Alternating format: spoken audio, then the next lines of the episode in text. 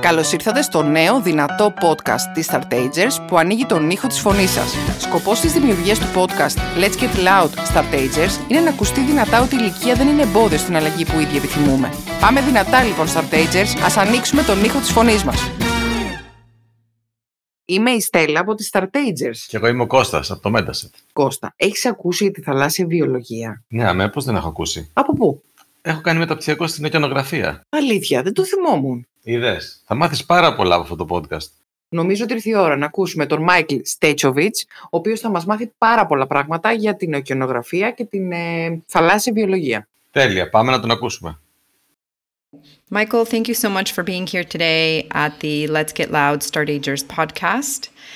And um, let's begin by asking you what has inspired you or what inspired you to become a marine biologist and how did that uh, pan out throughout the years? Well, I was always interested in water and always interested in life in water. As a child, it was life in streams and lakes. But in fact, uh, the life in the sea is much more colorful and much more diverse and much more uh, conspicuous. So, whether you're interested in worms to whales, uh, the ocean is the place uh, to be, and everybody knows the absolute unique environments like uh, coral reefs, for example. And in reality, every biologist has to be, to some extent, a marine biologist because the spectrum of life uh, in the oceans is larger than anywhere else. And almost all major groups of organisms have representatives in the ocean. And from the 40 major groups of animals, about 20 of them have represent have only representatives in the ocean. So they're exclusively marine uh, phyla or, or major animal groups. So if you want to be a biologist, you have to be a marine biologist to know about these animals in the ocean.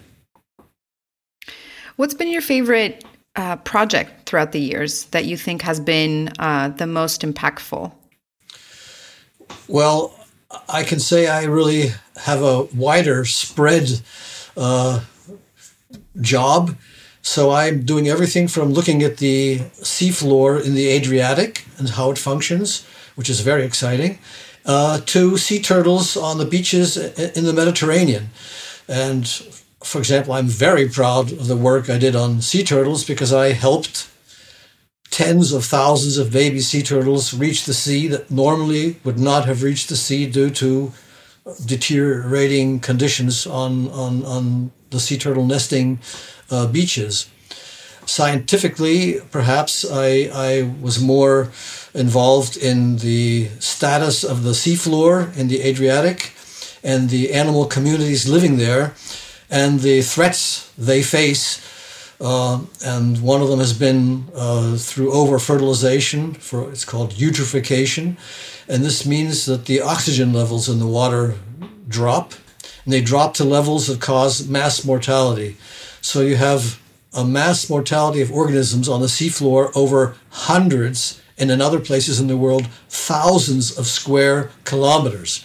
And this is something that you never observe with any other kind of uh, pollution, whether you're talking about radioactivity or oil or heavy metals. None of these other threats to the ocean can really kill off entire marine regions like um, this eutrophication uh, in the Adriatic is a case uh, a study. And I developed, we developed um, instruments that measured and documented such catastrophes.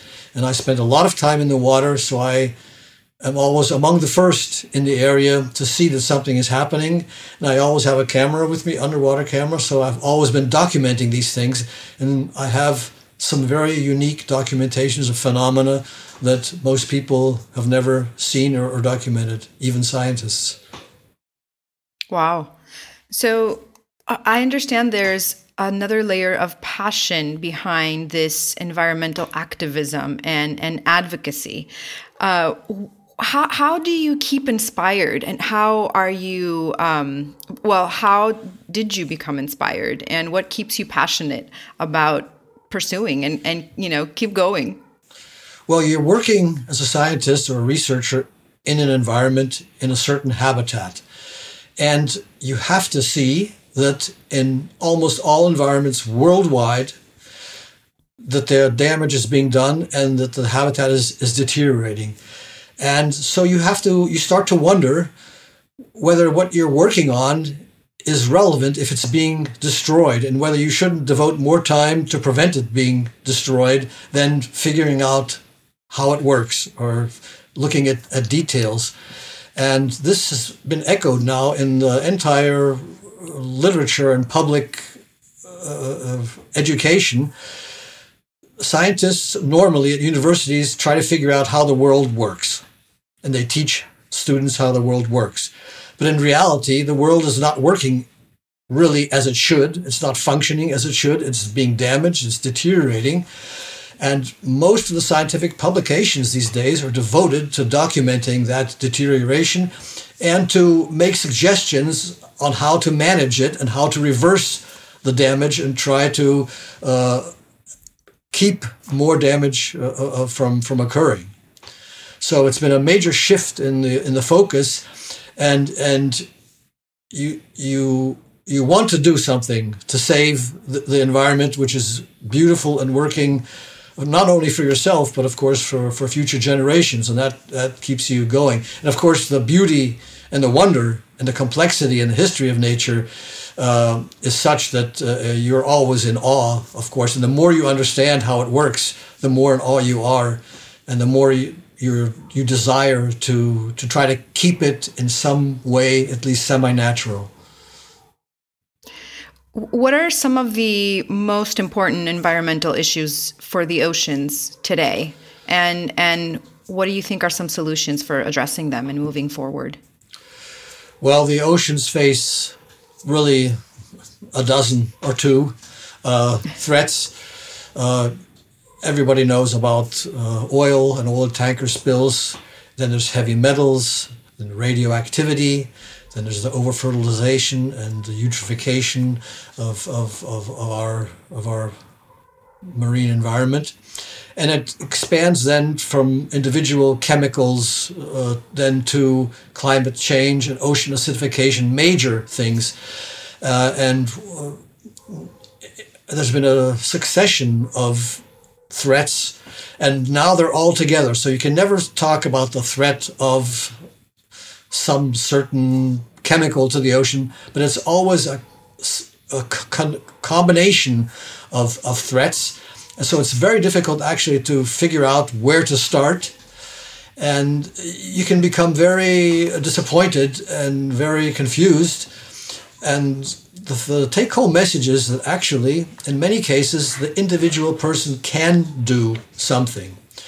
And uh, a classic case is, you know, uh, for example, marine debris as a threat, beach litter, plastics in the ocean is a major topic. And actually, this is a one form of threat that every citizen can do something about. You can take home one more piece of garbage or plastic on the, from the beach than you brought. Uh, and on a wider scale, you can think about your lifestyle and about single-use plastics and whether you need the straw to drink and, and et cetera, et cetera. And everybody can do something. And even if it's not on site, you can join or donate to an environmental organization that is involved in helping uh, clean up the environment or preserve um, a species. And if you're a student and you don't have any money, then you have to convince your parents to join. then you can become a volunteer for certain uh, activities. Uh, you can decide you want to become a teacher in biology or environmental studies, or you can become a researcher in that field. So there's all kinds of things you can be, and you can also be a radical anarchist and and uh, do something uh, more radical with an with a more radical organization. So you have a whole palette of possibilities to to take action. So we can all do something basically uh, and and take action. Um, what do you think though we can do to motivate other people and to to start understanding uh, what these issues are and start caring? It seems to be kind of hard. Yeah. The, the, the problem is to reach the public. And the issue is that scientists uh, are paid and receive a pat on the back only for publishing in scientific journals. And to say it in one sentence, no policymaker, no politician has ever read a scientific paper in a scientific research journal. So the question is, how do you reach the decision makers uh, as a, as a with the information that they need?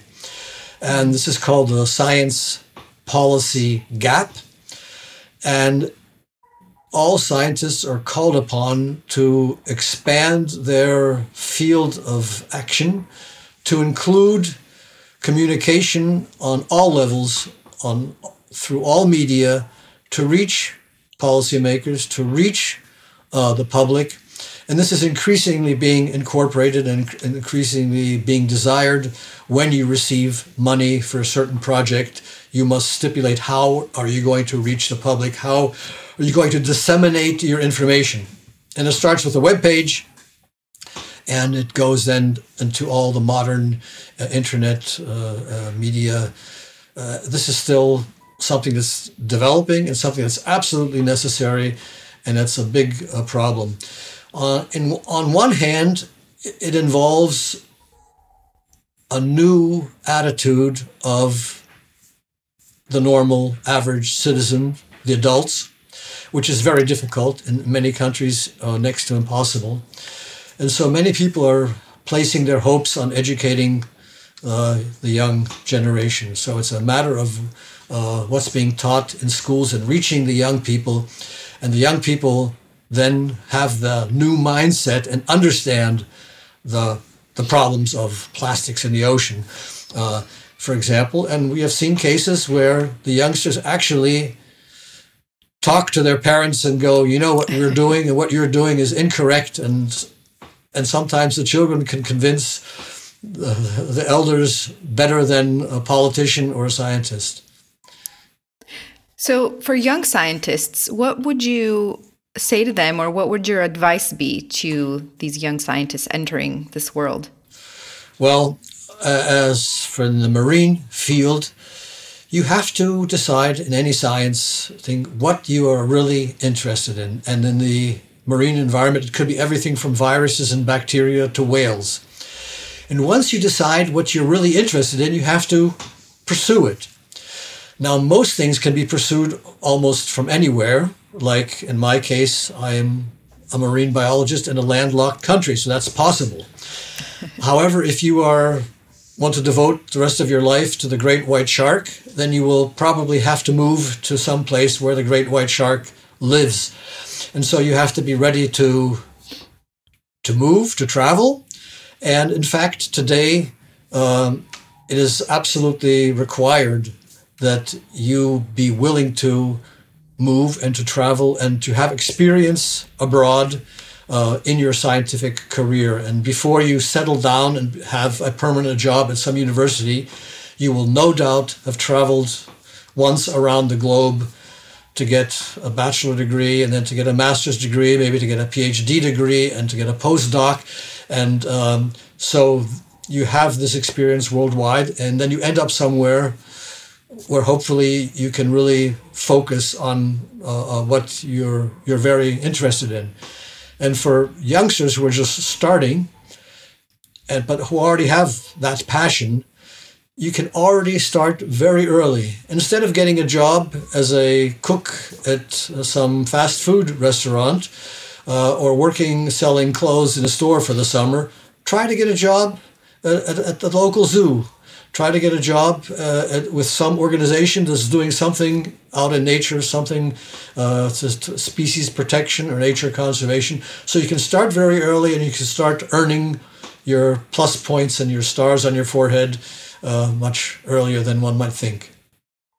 So, given that, if you could look back, what would you give your younger self, your younger scientist self, um, advice, or would you tell yourself to do something different, or how would how would you um, approach your younger self? Uh, I would uh, wouldn't change much. I had the interest in in the environment, in the aquatic environment, and the marine environment uh, very early, and many people are, are set on that track by a chance encounter, uh, by a vacation on the beach, by a movie they saw, by a documentary. And that's the point where you can start pursuing it, even as a young person, thinking about where you will do your summer job, for example, and, and, and then pursuing that uh, uh doggedly.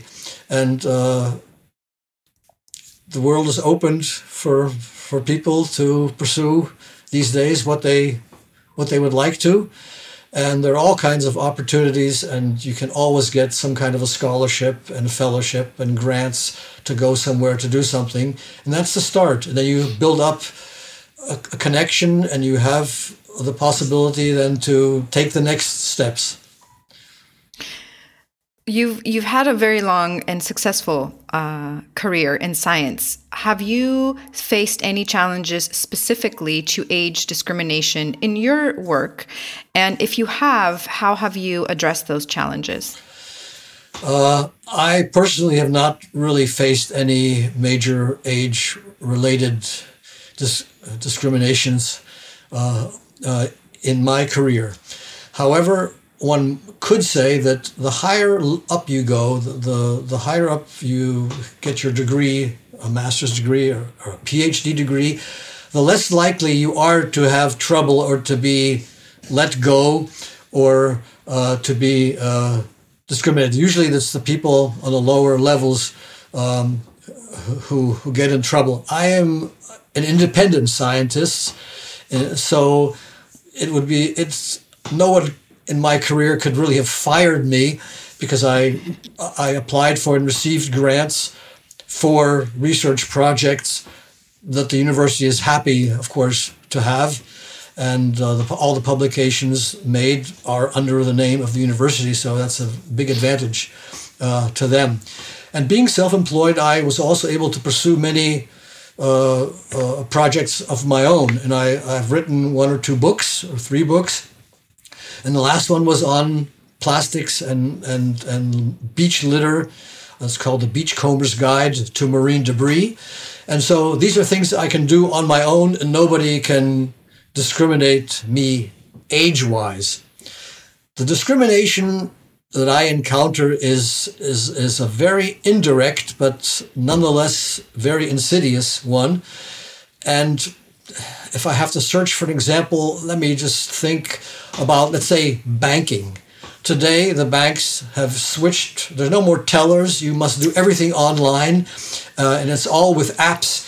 And this is, of course, leaving behind an entire generation who is just not in the position to take that that avenue. And this is just for example, that's one example of, of things that uh, older people are, are up against. And then you have to rely on your kids or your nephews to do, to, to get money out of the bank for you. And, and that's very, of course, unpleasant. Right, right. So technology uh, is challenging. It's, it's challenging for me too. So I can imagine uh, it's it's a it's a challenge. Um, so uh, what what do you think is the current role of um, older people in uh, environmental education and in the climate change action now? What have you seen? Um, let me start off by saying that it has been proven that in any company or any organization, you have to have a mix of ages. A company that consists entirely of 20 year olds is very unstable and doesn't have the great picture. So you want some older people who have maybe a better overview, a better framework, and a better historical overview. And in the marine or in the field of ecology and biology, most people, when they get their degree, they've seen an environment and they think this is what the environment is supposed to look like. However, this is incorrect. And older people will tell you that the coral reef that the new generation of scientists is working on does not always look like that. It looked completely different 50 years ago. And the professor of the older person will tell you that it looked even more uh, different. So today, nobody really knows, or it's difficult to know what the natural situation is. And older people and people with more experience can help a lot there. It's called the shifting baseline syndrome. We don't know what the natural situation is, and we are satisfied with nature, secondary nature, tertiary nature. We think just because there's a tree and some grass, this is what it's supposed to look like. And that's not the case. And we're satisfied with that, and we don't see the need to spend money to try to uh, reverse damage and to try to at least uh, achieve some kind of a semi natural environment that functions as it's supposed to function and that delivers what nature has always delivered to us. So we're talking about ecosystem function and ecosystem services. Now, most people don't care really or know about how the ecosystems function, but they do know and they do want the, the ecosystem services, what the, what the marine environment provides us with whether it be now fish and seafood or whether it be a, a, an aesthetic environment uh, for our vacation or protecting us from tsunamis uh, and other and other threats. Uh, so older people who have more experience can sort of set the correct framework uh, for the younger generation to to pursue uh, to pursue their their work and their research. Do you think we can reverse the damage? Do you think that we Uh, can? Yeah. Yeah. Go ahead. Uh, some damage can be reversed. A lot of damage can be reversed. It takes, however, a lot of effort and a lot of money and a lot of time. And in many cases, however, the original condition cannot be established. The traditional case study is the buffalo in the American plains in the Midwest. You will never be able to restore a situation when there are 10 millions of buffalo roaming the plains, the Great Plains. But in many other cases, it is possible, and um, many scientific research projects are devoted now to renaturizing and restoring uh, nature, whether it be um, turning a, a straight canal with concrete walls into a meandering stream as it once was. Uh, it can be done, and it is being done, and most people recognize the, the, the, the difference. You might want to emphasize that um, that really everybody can do something along those many lines uh, that I that I outlined, and um, a famous anthropologist once said uh, that one should not be frustrated. And in fact, many of the great changes in our human history have been initiated by individuals and that have caught on and spread. Uh, uh, and this uh, shows you that, that the individual actually has the capacity to change the world, even if it sounds like uh, a catchphrase. Thank you, Michael, for um, sharing your insights and uh, your experiences with us today on the St- St- Startagers podcast. Um, I would like to underline that your words are truly inspiring. We are grateful to have had the opportunity to learn from your work and your wisdom um, as uh, we continue to work about uh, combating ageism and uh, promoting the empowerment of uh, uh, older people. This is the mission of Startagers. Uh, your message serves as a reminder that age is, is just a number it is never too late to um, pursue your passions, learn new things, to make a difference in the world. And we believe that your story and your work um, is uh, the spirit of our mission at Startagers. Thank you.